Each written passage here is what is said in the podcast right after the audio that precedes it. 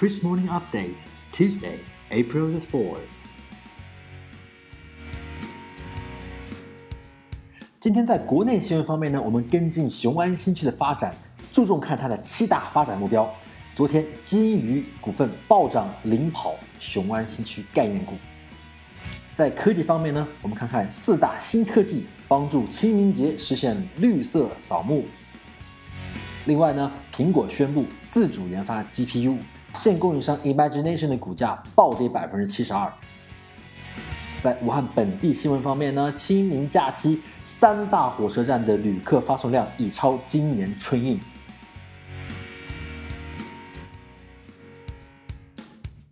Off, let's turn our focus on Xiongan New Area. The establishment of the Xiongan New Area in Hebei Province is a major historical and strategic choice made by the Communist Party of China's Central Committee with Comrade Xi Jinping as the core, said a circular issued by the CPC Central Committee and the State Council on Saturday. The decision to set up the new area is a strategy crucial for a millennium to come, the circular said. And here we are focusing on the seven key major tasks that's facing Shenzhen now. Number one is to build a world class and green, modern, and smart new city. Number two is to become a city with scenic ecological environment, blue skies, fresh air, and clean water. And number three is to develop a high-end innovative industries as new growth engines. Number four, have a quality public service and infrastructure, as well as a new urban management model. And number five, establishing a fast and effective transport network and a green transport system. And number six, pushing for structural and institutional reforms to stimulate market vitality. And number seven, opening wider to the outside world and becoming a new platform for foreign cooperation. And we come to the tomb's sweeping day when tech meets tradition, remembering the deceased in a green way. As natural burial is now the new, and not new in China, but technology makes it easier by easing the contradiction between contemporary ecological requirements and traditional method of commemoration.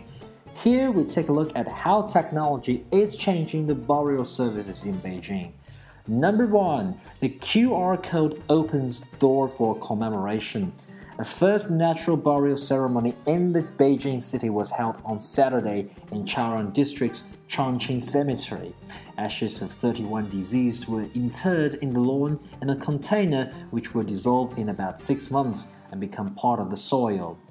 Families who choose this way for burial can obtain a commemorative plaque engraved with the person's names and a QR code, and the service is free.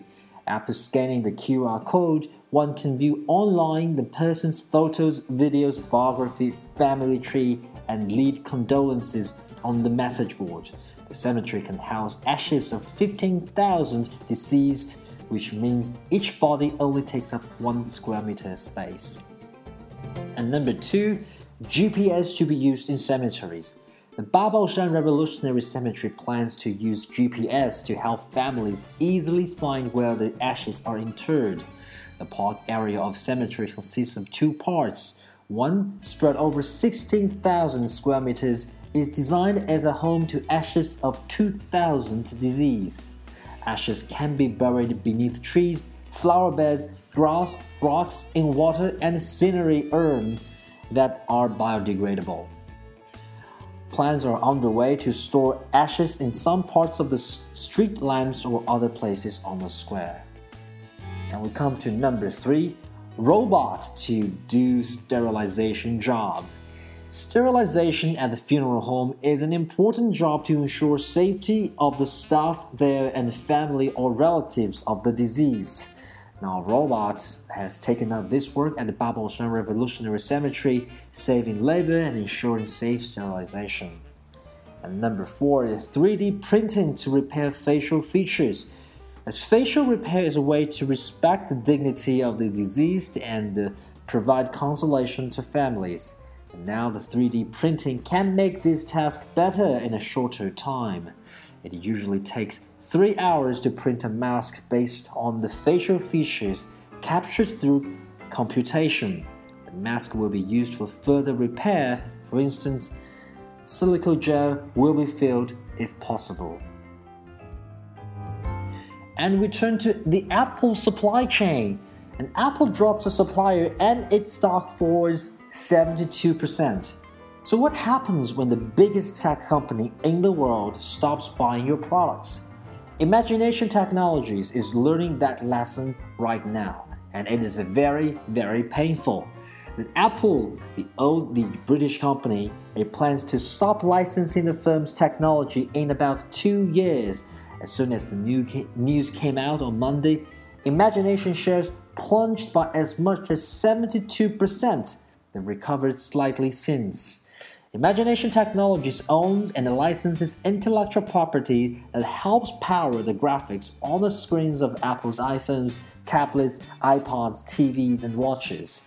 Just over half of the company's annual revenue comes directly from Apple. In a statement, Imagination said Apple has said it's working on a separate, independent graphics design to control its products. But the British tech firm doubts Apple will be able to come up with a standalone solution.